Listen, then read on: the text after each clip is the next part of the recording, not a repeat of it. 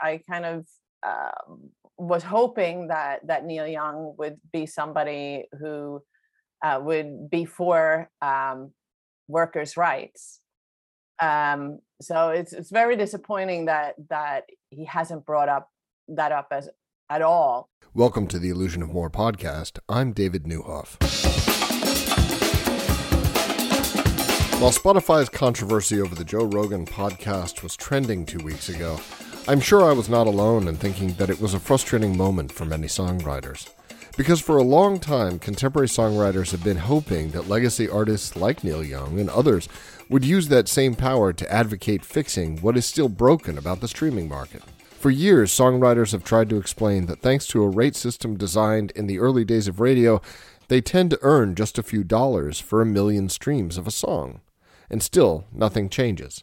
Joining me today to talk about some of these issues is Helienne Lindvall, who has been a songwriter for more than 20 years, as well as a columnist for The Guardian and other outlets, writing about the music industry and artists' rights.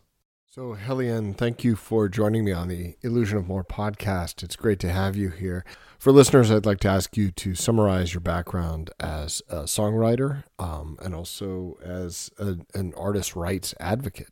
Um, so I'm uh, from Sweden originally. I grew up and I'm born and raised in Sweden. Um, worked as a musician from a pretty young age. I started out as a, a backup singer uh, on tours and, and a jingle singer when I was in my teens. And then I moved to New York, hence my accent, um, for six years. Uh, I lived in, in, New York working as an artist. Um, I'd never even considered songwriting uh, in itself as a career until I moved to London after New York and, and was offered a publishing deal by um, Universal. No, actually, yeah, I was offered from Universal, and uh, they flew me to Sweden because um, it was U- Universal Scandinavia, and I, I uh, met with their songwriters and producers, and then I met with um, other publishers, and I ended up uh, signing to BMG Scandinavia uh, which then, as um, I experienced uh, in the music industry, you get traded your your um, your uh, copyrights and your songs uh, get get traded. So I ended up on Universal in the end anyway because they bought you know uh, BMG Publishing. So I've worked as a professional songwriter for um, the past twenty years, and um, when piracy really hit, um, you know which was relatively early in, in in my career so to speak. So i i experienced like the height at the the beginning of the century and then it all kind of turned to mush um, within less than a decade. And so then i started writing um, a column for the guardian uh, called um, behind the music that was about what it what it's like to be a musician um, in particular at that that time and and in the digital age where um, you know what it feels like to to have your music stolen um, how uh, there's actually two copyrights to a song which most people including the people working at the guardian at the time uh, uh, weren't that au fait with. Um, so i had to explain how, how that worked. Um, and so I kind of saw it as my duty to to kind of bridge the gap between our industry and and just a regular punter. And um, I did that and and experienced uh, online bullying for the first time and my first online threat, like death threat as well. Um, so all fun and games. And uh, then uh, I also joined the Ivors Academy, which was called BASCA back then, the British Academy of Songwriters and Composers, and um, ended up, uh, you know, as a board director um, for for um, BASCA and uh, have championed songwriters' rights in, in, that capacity as well. Not that cyberbullying is what we're talking about today, but uh, I'm both dismayed and not at all surprised that that was your uh, first encounter with that experience. Uh, of course, you've uh, you tick off all the boxes, right? You're a woman speaking your mind on the internet, which is already uh, a crime to many, and then of course you're uh, criticizing the f- the freedom the free model for uh, music and entertainment, which is a great way to get harassed. And considering that I'm blonde as well, so then I get the dumb blonde kind of thing as well. you don't know what you're talking about. You don't understand the internet duh. Like musicians understand the internet. Probably, the you know we tend to be at the forefront of, of any new digital and technical innovation because that's how we work. Um, so yeah, and it, it felt quite. I mean, and I know it's not you know uh, what we're we're going to talk about today, but it is something that kind of pops up uh, time and again. I think, and and it is like having a, a an invisible mob attacking you uh, is, is really disconcerting. Um, uh, I, I was quote unquote fortunate to not have you know attacks that that uh, involved how I should be violated in all sorts of ways, uh, apart from the from that I should be dead. Um, so I know there there are even worse things than that. But I, I think as creators, that what what's interesting too is is a lot of artists, uh, which kind of segues into to what we're going to talk about. A lot of artists are worried about speaking out because they're worried about getting quote unquote canceled, and um, or people not listening to their music or being attacked for um, which happens all the time well maybe people don't just don't like your music. Maybe that's why you're not making money. Um, but as a songwriter the advantage that we do have is that nobody really knows that we exist. Um, nobody knows which songs we've written because when it comes to credits on on these um, uh, DSPs, digital service providers, sites and platforms, we're almost invisible there as well. So to to uh, boycott me would be very difficult because the, the, majority of my songs don't have the correct credits on them anyway on when it comes to spotify and the likes I guess that's a sort of a good news, bad news thing. Then, uh, on the one hand, as a songwriter, you want to be credited for your work, but then, yeah. I suppose, in a sense, that anonymity uh, makes you hard to boycott, as you describe. Uh, yeah. But since we've talked about it, what what time period are you describing there? Well, I, I, in particular, I wrote an article called uh, uh, "The Cost of Free." That was about actually it, it was about hypocrisy amongst people saying that our new business model should be free and how they went around charging extortionate amount of money to to um, uh, keep talking about about that business model. So, um, and I named some people in that, um, which, yeah, I, I mean, it was all backed up. It was in the Guardians where everything gets fact checked. Um, but obviously those people weren't that happy about um, you know, being exposed but um but i think that so that that must have been around i think it was around like 2012 or something like 2011 2012 right right yeah i asked about that because i thought it might be around that time because of course the the rhetoric um, in defense of the of the free model if you will uh, really amped up concurrent with the fight over the SOPA PIPA bills, um, the anti piracy bills in the U.S. And uh, at that time, the self righteous defense of the uh, the free model uh, was was at, at fever pitch, I think. And um, and it's interesting because now pretty much everyone have, have come around to to our way of thinking that actually free is not a business model that is sustainable un, unless maybe your Google and and data is your is your business model, but um, it, it doesn't work for people that work in the creative industry. No, free does not work for labor. Uh, that should not actually be um, all that controversial, and yet it it still is, I guess.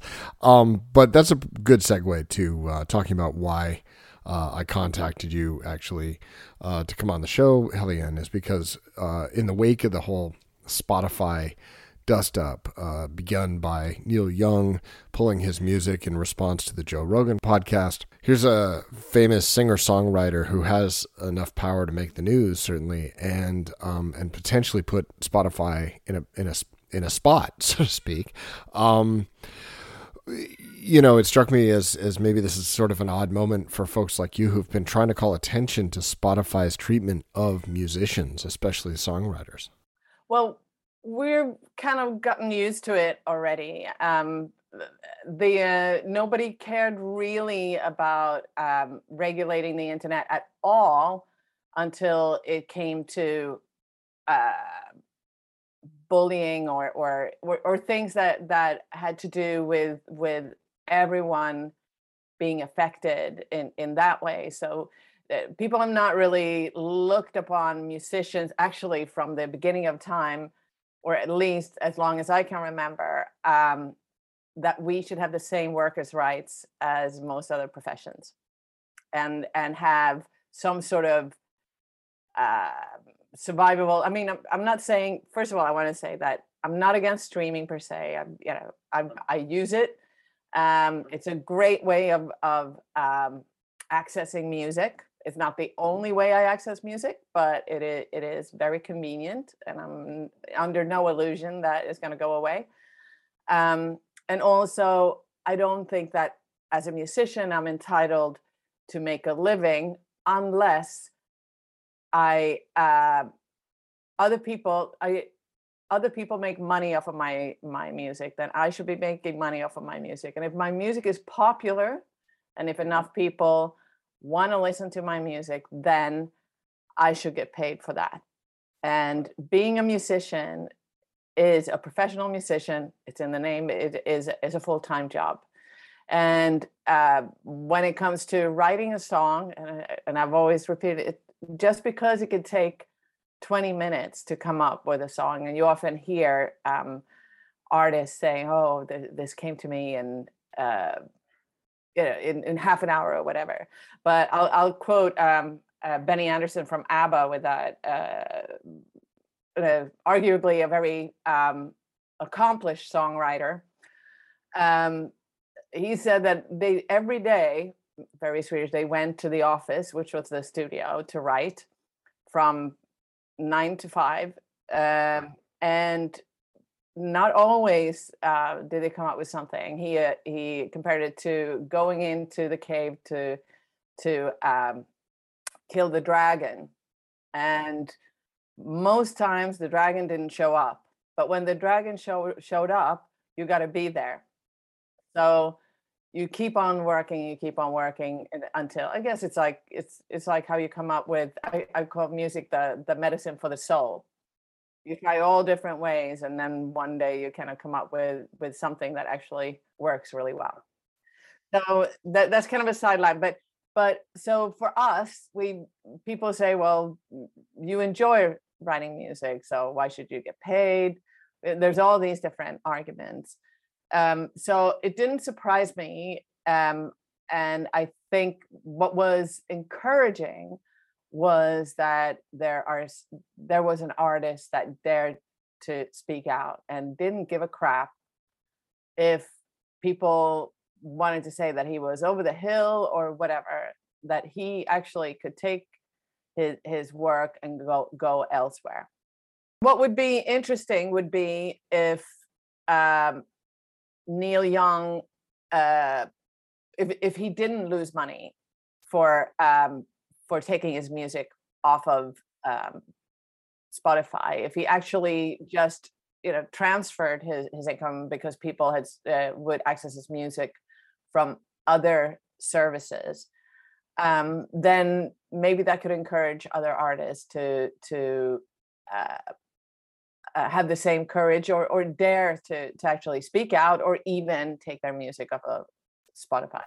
Well, that was part of the the nature of the question I was getting at. I mean, I don't want this uh, this conversation to really be about Joe Rogan, uh, how controversial he is or isn't, isn't really material at the, in, in this context anyway. And you know, I I had a conversation with somebody about you know somebody somebody asked me you know well it would take a lot of artists to really make a dent, um, it- you know, to really kind of scare Spotify, if you will, into action. And I, I theorize that maybe not quite so many as you think. I mean, if, for example, I am paying, say, nine bucks a month to Spotify, and I have the option of paying exactly the same price to iTunes, um, as a consumer, uh, you know, if Spotify only loses one or two artists that I listen to on a regular basis, um, then I I would make the switch. Why wouldn't I for the same price? So I think that one one or two artists can make a huge difference. And you know, if Neil Young and Joni Mitchell and Crosby, Stills and Nash can can speak out uh,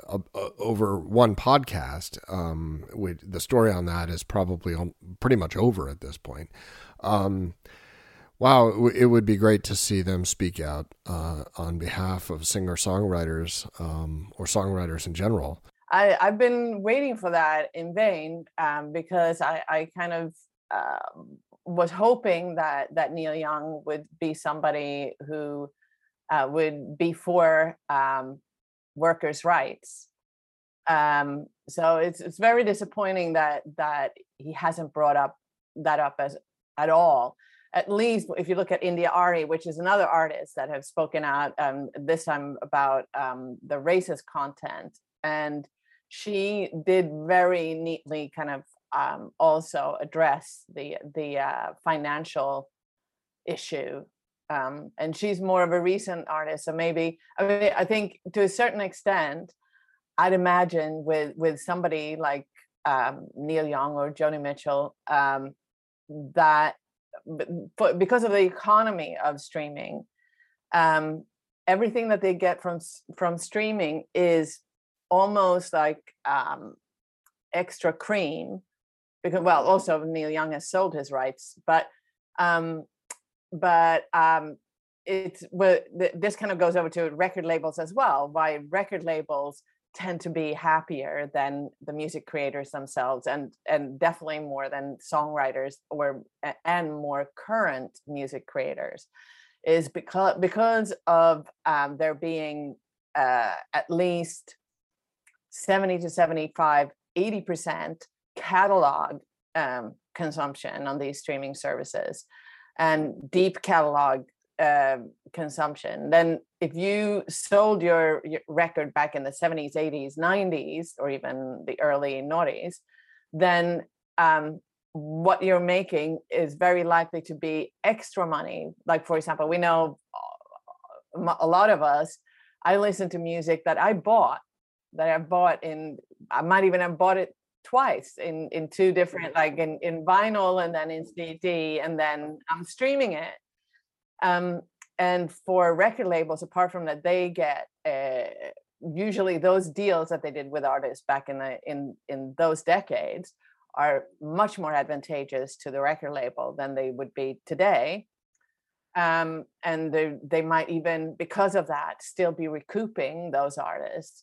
So it's pure profit um, that is coming in for them. So that with for for the bigger labels that have big catalogs, streaming is, is great. But for newer artists and and music creators, um, it just doesn't add up.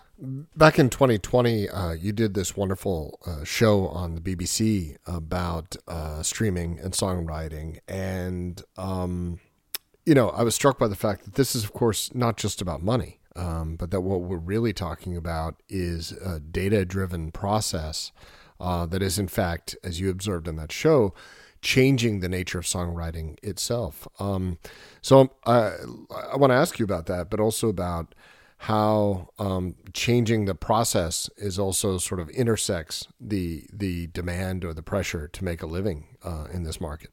Absolutely, absolutely. I talk to songwriters and artists all the time um i mean including myself but but in particular I, I, don't take myself as like the the begin and end all but just all my um, songwriter friends and co-writer friends uh, some of them uh, either leaving the business or going into other fields.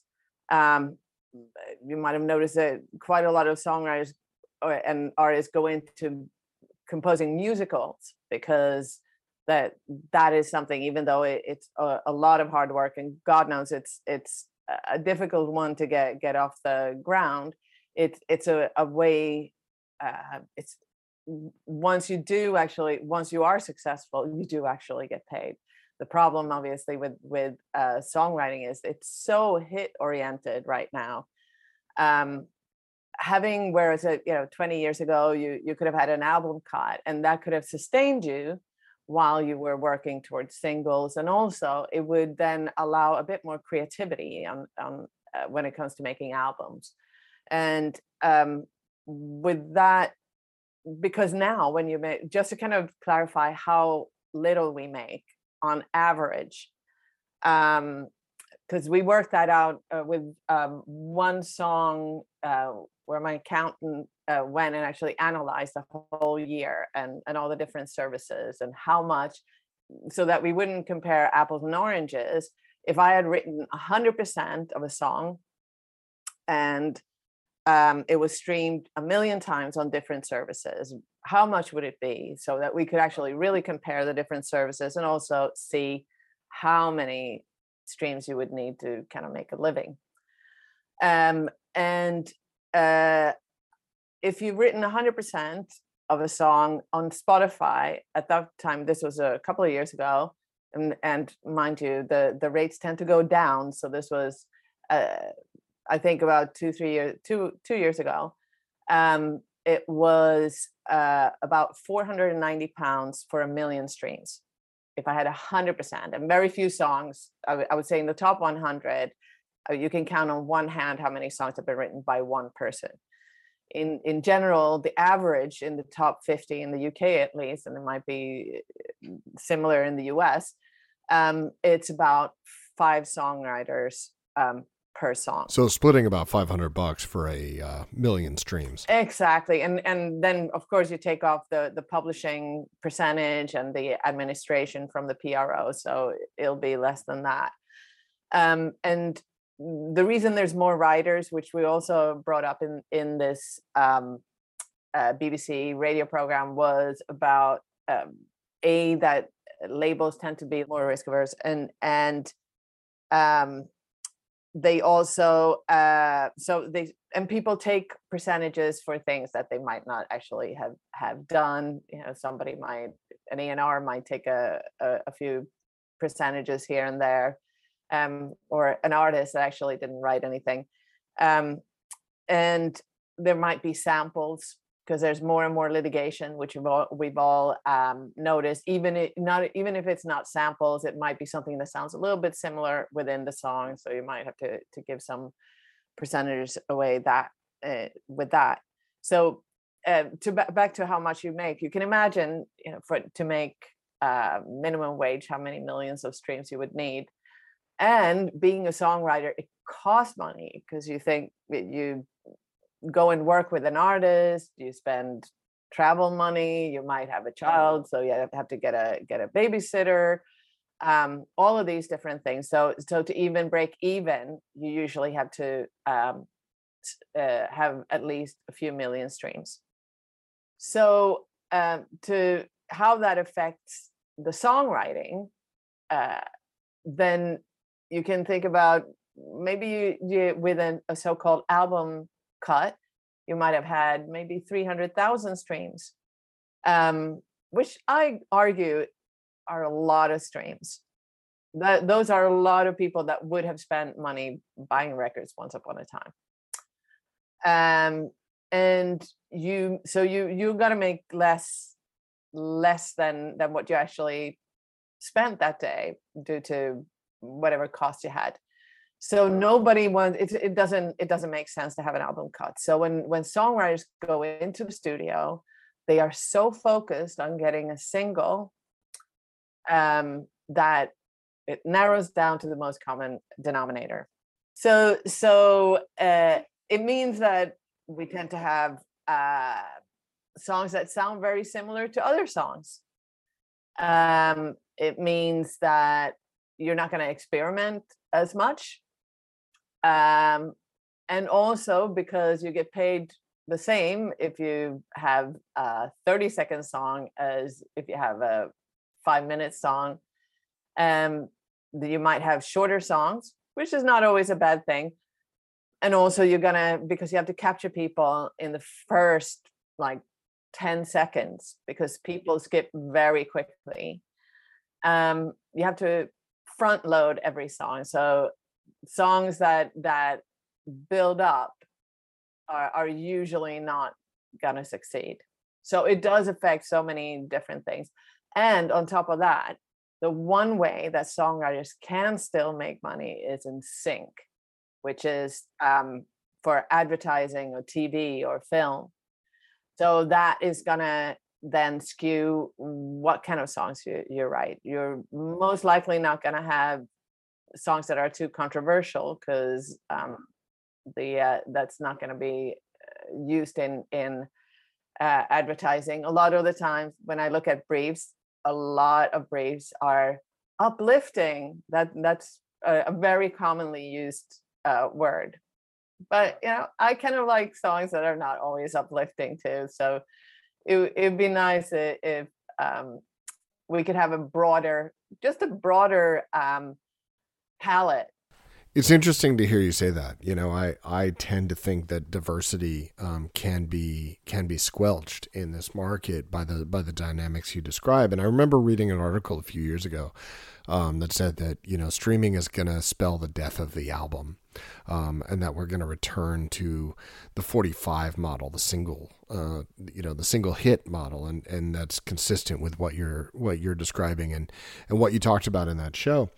Um, but even then, and and maybe this just makes me sound like an old fuddy duddy, but uh, even in the in the days of the sort of hit single, um, it seems to me that there was still more diversity of work uh, than what appears to be uh, being produced now. Um, I do again, maybe this is just my age showing, but it does seem that there's a lot of homogeneity out there where I, I can't really tell the distinction from from one track to the next.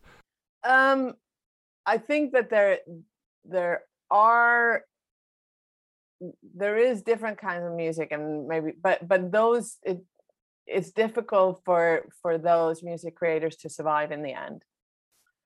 Um it's next to impossible for the, for the ones that have the kind of smaller core um fans. And that's why when we started our our um fixed streaming campaign ho- over here in the UK, there's no coincidence that that happened during the pandemic because um, artists, the artists that were kind of middle class, uh, that were um, able to somehow paper over the cracks by touring, were unable to tour and uh, for uh, well up to two years and still going on actually to be perfectly honest um, and and in the UK we've got the added uh, pleasure of Brexit.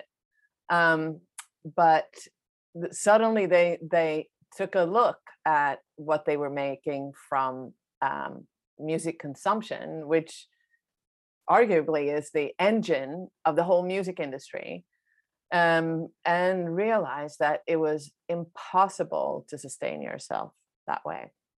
And this is something that um, artists that get a bit older or even artists that might have families that might not be able to to travel um, with a family or if they get older i mean we we've had uh, examples with with musicians that that had to stop touring. They were touring until they basically almost you know were uh, died because it was the only way that they can could make a living.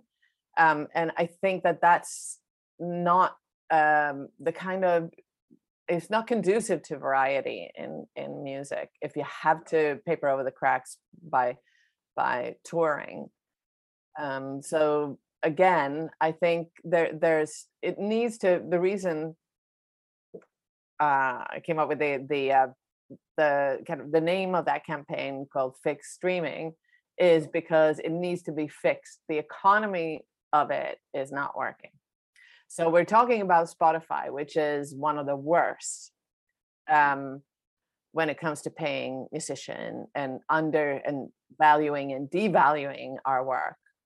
Um, but across the board, when it comes to um, music creators and smaller and you know middle class it sounds so weird middle class but you know being able to the the, the music creators that are are are not at the top of the food chain uh, for for them to be able to survive and and continue on. And I wanted to also add, mm, if you think of uh, rap and hip hop and and grime and trap and and it's some of the cheapest music to make when when it because you don't need to have a band or or anything like that in general um, even though of course there's working hours put put in there. Um, but imagine if you're doing a record um, like Maria Schneider, who who we both know, um, who has an orchestra to recoup that. My goodness, that's that's a lot of strings, and and if you work in a in a genre that is not the the same uh, you know the the big audiences like Adele has. Adele might be able to have an orchestra, but if you're in in jazz or or even classical music, um, then you're not going to be able to to have that. Well, that goes back to what you were saying earlier about the sort of assumption that songwriting might only t- appear to the outsider to take just a few minutes um, and therefore isn't all that valuable um, which is its own myth, and then you factor in, uh, you know, other other arguments that, um, you know, digital tools make everything cheaper and easier to produce, which is half true at best, um, and often not true at all in certain media.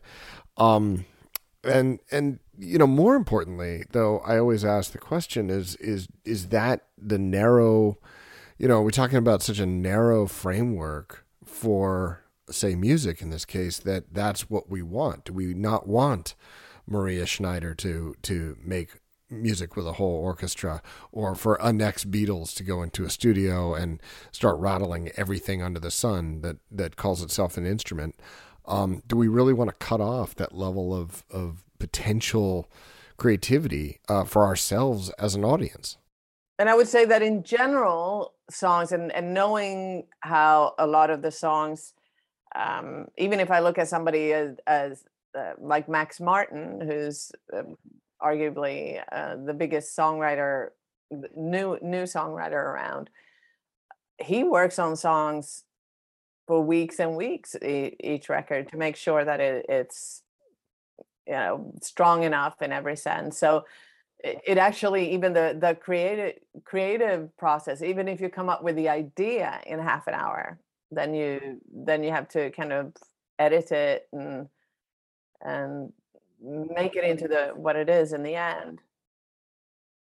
And my response to this has so often been it doesn't matter or it shouldn't matter necessarily to the audience member uh, what it took the artist to make something. It might have taken them months and thousands and thousands of dollars. It might have taken an hour. It doesn't matter. You get to enjoy it for the same price no exactly. matter what. And you get to enjoy it for the rest of your life if that's how much it means to you. And and isn't that a wonderful thing? I, you know, the the the artist's um, process is really between the artist and the work and herself, and it it, may or may not be relevant uh, to the uh, to the listener's enjoyment of it. Yeah, and it and it should be understandable even in particular in the digital uh, age or i guess overall because actually if you think of what even the developers at, at spotify get paid from what i understand what has been reported um, i think they said something last time i saw something like an average of a, a 160 grand or, or something like that um, there is a value in developing an idea clearly. It's not i think the we must have moved past the whole kind of physical um argument as in as in that that um because uh, it's not a cd that it actually doesn't um cost anything to create surely that that must by now be a written off as a complete myth. Well, and it should be, but unfortunately, I think I think it remains the sort of cosmic background noise that still influences this this conversation. Yeah, and I think that it's it's on purpose, and and what's so hypocritical um, about uh, what is that the uh, companies like Google and YouTube and Spotify, who are uh, who know exactly that they make they make money off of every single stream because of of um, data that they they gain and all the different and, and ad uh, ads that can be put against it and all the different ways that they they they monetize they know that there's actually a value in in in that attention even you know a couple of years ago i, I wrote a response to a academic paper written by chris sprigman and kal raustiala um, and i can't go into all the details here but uh, suffice to say uh, they had written an argument that um, data driven creation which is a big part of what we're talking about here, as you discussed in the in the in that BBC show.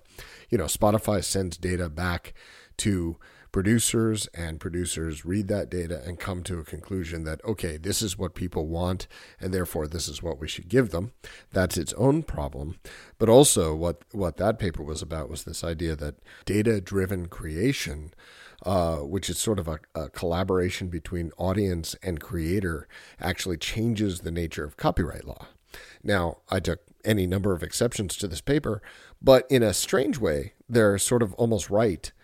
At least not in, if not in principle, then in, in sort of something that's happening now, because based on what you're describing, um, if that loop sort of produces a relative homogeneity from song to song, and there's less and less creativity between from song to song, then in fact the copyright protection on each one is in fact thinner. And so I wouldn't be surprised if we see more and more litigation, perhaps because we'll we'll have you know song A sounds a lot like song B. The answer being that of course it does. We're both working from the same set of data to produce what we're making. And what's interesting when we're talking about data, because the even if me as a songwriter, I, I I don't necessarily sit and look at data of, of um, or analyze data to that to that granular um, degree. The labels do. Every label I know, um, well, medium and, and major labels um, do get data feedback of how different um, songs perform, um, how long those songs are, all the different things. I mean that the the the point of uh, the skipping the the how long you have before people skip, that was actually uh, brought up by a major label executive to a whole bunch of managers that they had called in to say, okay, this is what we want now. Understand that this is how people um, listen to music. We need to be have it all front loaded um, because that's what they had seen on the data coming back. And and in the end, um, as a songwriter. I get a lot of the time, I get briefs um, from labels um, of what they're looking for, and they they can be very specific. And and when it comes to lawsuits, of course, it's like that now it becomes a, a minefield if they've sent out um, a reference track because uh, if somebody comes back and and says, "Oh, it sounds a lot like this other song," in particular after the the whole blurred lines case, um, where it's actually not musically um, chord wise the same, but the vibe of the song is the same. And and I mean, the the even George Clinton commented on that and said you can't copyright a vibe. But I guess it turns out you can.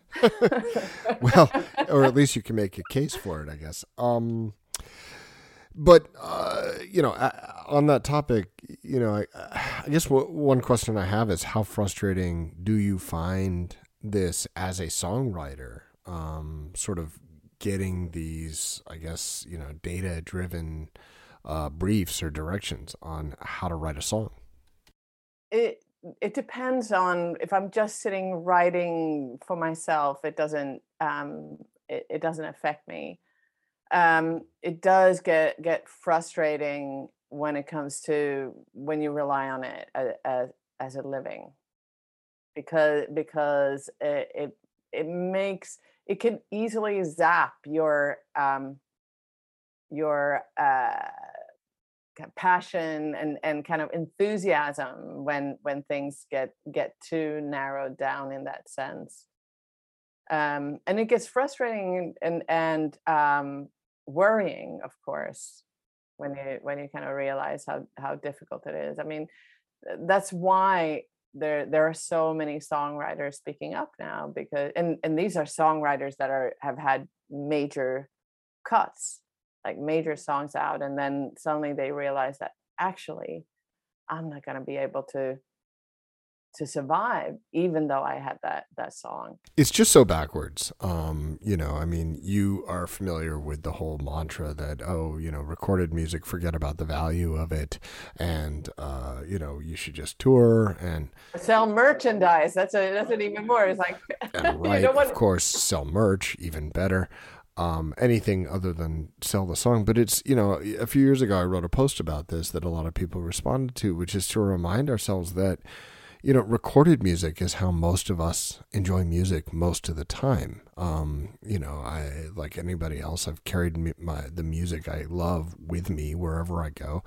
You know, uh, the the concerts aren't how I relate to music. Um, and recorded is is is the most valuable thing there is. And and and something that I also want to add because I was talking to a young artist um, the other day. Um, the pressure that it that is put on younger artists and the the the myth that they are um uh but that are, is being peddled to them that if they are get enough hits on TikTok, if they could just spend more time on TikTok or similar platforms, then everything then they'll be successful. And the pressure on that is, is so fears for these young artists that they need to produce all this visual content and and little snippets and and go on i mean it takes up a lot of time for them and and uh, i try to kind of sometimes say you know just because you to, to actually make a living off of hits on tiktok i i don't even know how much you you'd need for that and how would that affect your creative voice in the end because again it's about then clickbait in essence. And and do we want um i mean could you imagine i mean some of the greatest kate bush now, Kate Bush hasn't done anything visually since the 70s. Yeah, well, that's just part of that same narrative, right? Is all these alternative means of succeeding, if you will, that get in the way of the actual work itself. Um, is is a shame, and it and it it relates in a way, I think, to that to that quote um, that you you mentioned in the in your show on the BBC. You quoted Martin Mills. Um, on the subject of giving the audience uh, what they think, what they want, uh, which is not the goal of art. it is not the purpose of art to give people what they think they want. It is the purpose of art to surprise people with um, with what they did not know they wanted uh, until until they had it. Yeah, th- think of a, a, lot of these these yeah the Sex Pistols, David Bowie, um, and there there are several several artists that that have come uh, more recently as well.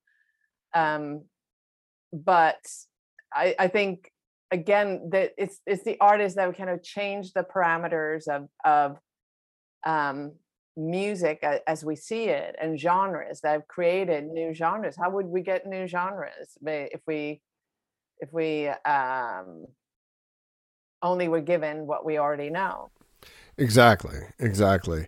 And and I want to be fair. I mean, I don't mean to to imply at all that there aren't very very talented artists working today. I think there are some tremendous artists working today. I guess the question is whether the market that we have is producing the level of variety among successful artists that we saw perhaps in the early 80s um, when I would argue to a certain extent that that period of the album, if you will, peaked coming out of the the singles hit into the into the uh, into the era of a more experimental time. Yeah, I would say 70s and 80s, I guess. Yes, um, I agree. And I'm not even like I mean I I was a, a toddler in the 70s, but um you know I I'm still a huge fan of the 70s um, so uh, I mean, I wasn't a toddler the whole of the '70s, but I, know, but but uh, I there's I wish I was older in the 70s so I could have really enjoyed and actually seen the gigs um, that were uh, were around then and it was a very creative and I'm I'm a huge Bowie fan and you kind of you you just think of an artist like that who who was given time to uh, develop and and manage to kind of uh, before he even he basically took the 60s to to develop into the artist he became in in the early 70s um, and, and marc bolan. and marc bolan and yeah there's a, there are many and then i mean i saw saw a, documentary about uh, new york in the in the 70s and the the different genres that were created in new york city back then including hip hop and punk and and um, disco. Mm. um, and so so i think we're, we're kind of the the there's not i mean there there's interesting stuff being created today as well. I think what is what is um different today is that there's such a high turnover and that that is i think also because of the attention economy that this is whereas which kind of brings us back to the whole thing if if i you know had 300,000 streams that's actually a lot of people what would that have translated into when it com- comes to record sales? Because I argue that if I if I look at my uh, physical record collection, there's very few records that I've listened to 300 times, which is pretty much the equivalent of what I would need to listen to each song to be able to make what I would make off of a, a CD or or a, a vinyl record, but that was before my time. But um so so the the uh it, it's such a kind of attention economy um uh, age we're living in at the moment that that it's even though the the the charts tend to be very stagnant at the moment which is because it the beast kind of feeds itself with that. So you you'll have Ed Sheeran and and Adele um kind of sticking to being there for a long time because because of the how many times they're being streamed. When it comes to the tiers underneath that it's very short attention span. So i can see with with my songs and my records that i've had out or, or written for other artists they usually they, they might um the the first kind of few weeks they they might they they get their peak um streaming um, and then it kind of then comes the next new music friday and the next new music friday or or whatever um, new song that they can um, listen to. So so it's it's difficult to um to kind of sustain yourself in the way that that artists back in the 70s and 80s would do then where you can kind of build it where where you you you can have a career that um it you know reaches global status in that way. Does that make sense? I know it's, easy to get lost in the whole, but but it's, I think this is good because when you analyze it and why is it that we don't have a David Bowie or a um, a Queen, for example, and um, there are so many different things that that play into it. Um, obviously, the the the lack of payment plays a huge part, but it but it's just the the way that the whatever money is in there is being distributed. And i think that that's um, that's a subject for another podcast and at the at the risk of being called nostalgic um, because i'm a bowie fan as well and i don't i don't mean to suggest that you know there was this moment when those that's what artists were and and um and that's and we've lost all that i think um for example, there, you know, when I look at somebody like Billie Eilish, right? She's great. Um, I think of, I, I agree. I think she's brilliant. Um, I think of her as being, you know, arguably a Bowie to this current generation, particularly of young women. Um, and I don't know if you saw the documentary, but um, that portrait of her struck me. It was really remarkable in the sense that, in so many ways, she's the antithesis of all that you and I grew up with. That the antithesis of the rock star, the antithesis of the glam rock, certainly, um, because she's so vulnerable and she makes you know her own vulnerability is part of that story, and it's part of her work as well. And I think that that's all you know, of of of as much artistic value as anything else. But I guess part of the question is whether the market that we have sustains a Billie Eilish and 10 other variations um, out there. I, th- I think that there's there's also the thing of like where she's still at, at a very early point in her career so we can only look in hindsight like will she be able to sustain her career um, for the next 10 years? Will i mean I, I, would argue that even in in 10 20 years people will will listen to some of her songs but i think there um, even with her when it comes to her music it's almost her personality which which is you know which you allude to her personality and and the person she is is almost something that is even more relatable. Her her records are are good, but even her her second album did not perform the way the first album performed, and and she was trying to kind of push the boundaries a bit there. So I think that there, um, if we compare it to some of the the biggest artists from from back in those other decades, we we can only see what what happens with her musically I think as as a as a, a, phenomenon and and as a star, I think she will be referred to in in the future. But how many of her records will be played, uh, we'll have to see.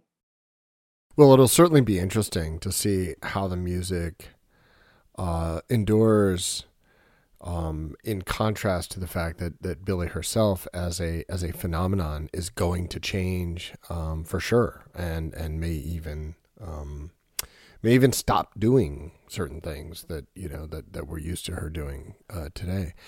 Um, and on that topic, you know, I mean, that's when it, it, that sort of circles back to this idea of, of songwriting as a job. You know, I mean, ever since I first got involved in, in advocating for artist rights and copyrights, you know, I can't tell you how many times I've incur, in, encountered that that argument that oh you know something like songwriting it's just a hobby you as you said in the beginning you you enjoy it so you know get a real job and do this on the side? I would say that uh, not just myself, but most of the people I know who work on the creative side uh, or music creators are the hardest working people that I know because also it, it's you can't really turn off your your work at any point. Um, you, you work on weekends you work at night you work in the mornings everything you have to juggle these days you have to juggle probably more things than than uh, a lot of people had to back in the day because of all the different ways you have to kind of stay active on social media and and all these things to get or as uh, didn't uh, Daniel Ek says or actually I think they uh, to kind of illustrate that, you know, Daniel Ek said that um, he was, uh, we had to produce more and, and release more.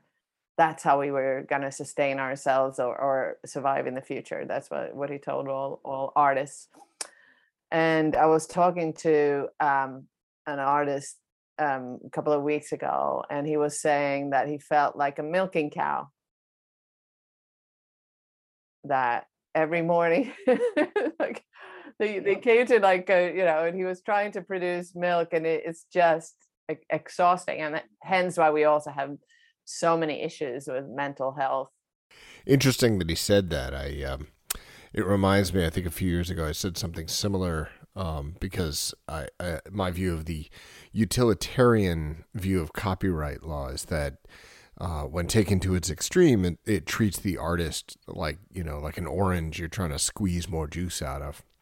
And apropos hardworking people, um, I think we all know who who it is that makes everyone else's job a little better uh, more tolerable, more fun uh, while they're doing it, which is uh, musicians and songwriters. Uh, you know, you guys are essential workers. um, but anyway, I want to thank you for for being on the show today. My pleasure, my pleasure. I love everything you do, David. So well, thank you, and and likewise. And I do hope that some of these artists, you know, folks like Neil Young or um, Joni Mitchell or anyone else who wants to take an interest uh, um, and wield that power uh, will do so on behalf of other musical artists such as yourself.